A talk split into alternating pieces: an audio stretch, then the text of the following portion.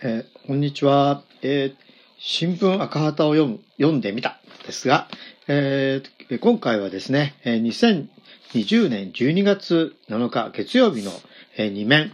菅首相の答弁拒否ということで、根源的には国民への説明拒否というタイトルで、の、え読んでみたいと思います。菅義偉首相は5日閉幕した臨時国会で新型コロナ問題や日本学術会議の人事介入問題などでお答えを差し控えると、などと111回の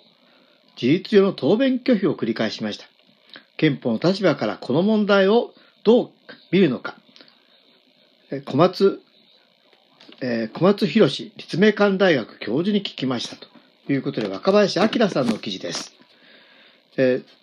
菅義偉首相は官房長官時代からご指摘は当たらないなどと言って、聞かれたことにまともに答えない姿勢を示してきました。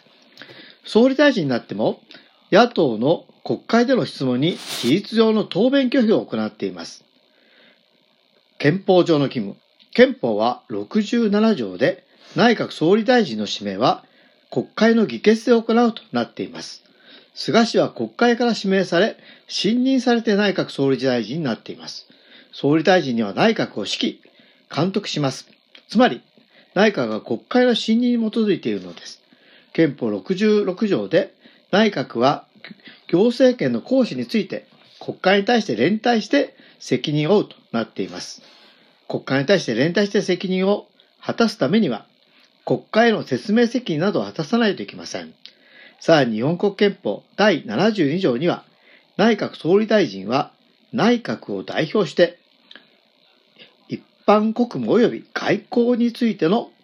ついて国会に報告し、と報告組を規定しています。総理大臣はあらゆる行政権の活動について国会に対して報告しないといけません。国権の最高機関である国会によって総理大臣に選ばれて、国会の信任に基づいて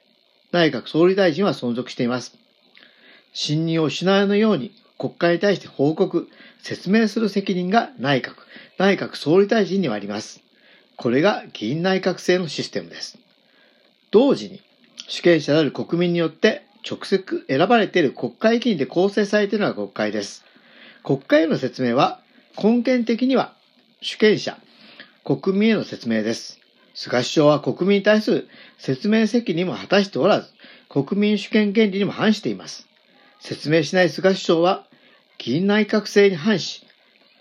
国民主権原理を反すると言えます。主権者がいる。現代はマスメディアが発達しています。政治家、特に首相は報道機関を通じて国民に対して説明をすることも必要です。国会は会期制です。会期中でなければ記者会見をして直接国民に説明することは国民主権から当然だと言えます。政治家は記者の後ろにいる国民、主権者がいるということを理解すべきです。記者からの問いかけに対して一切答えず、背中を向けていってしまう。新型コロナウイルス感染が広がる中、国民に対する説明する気がない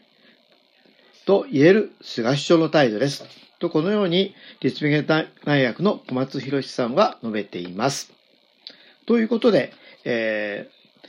ー、答えを差し替えると、を繰り返す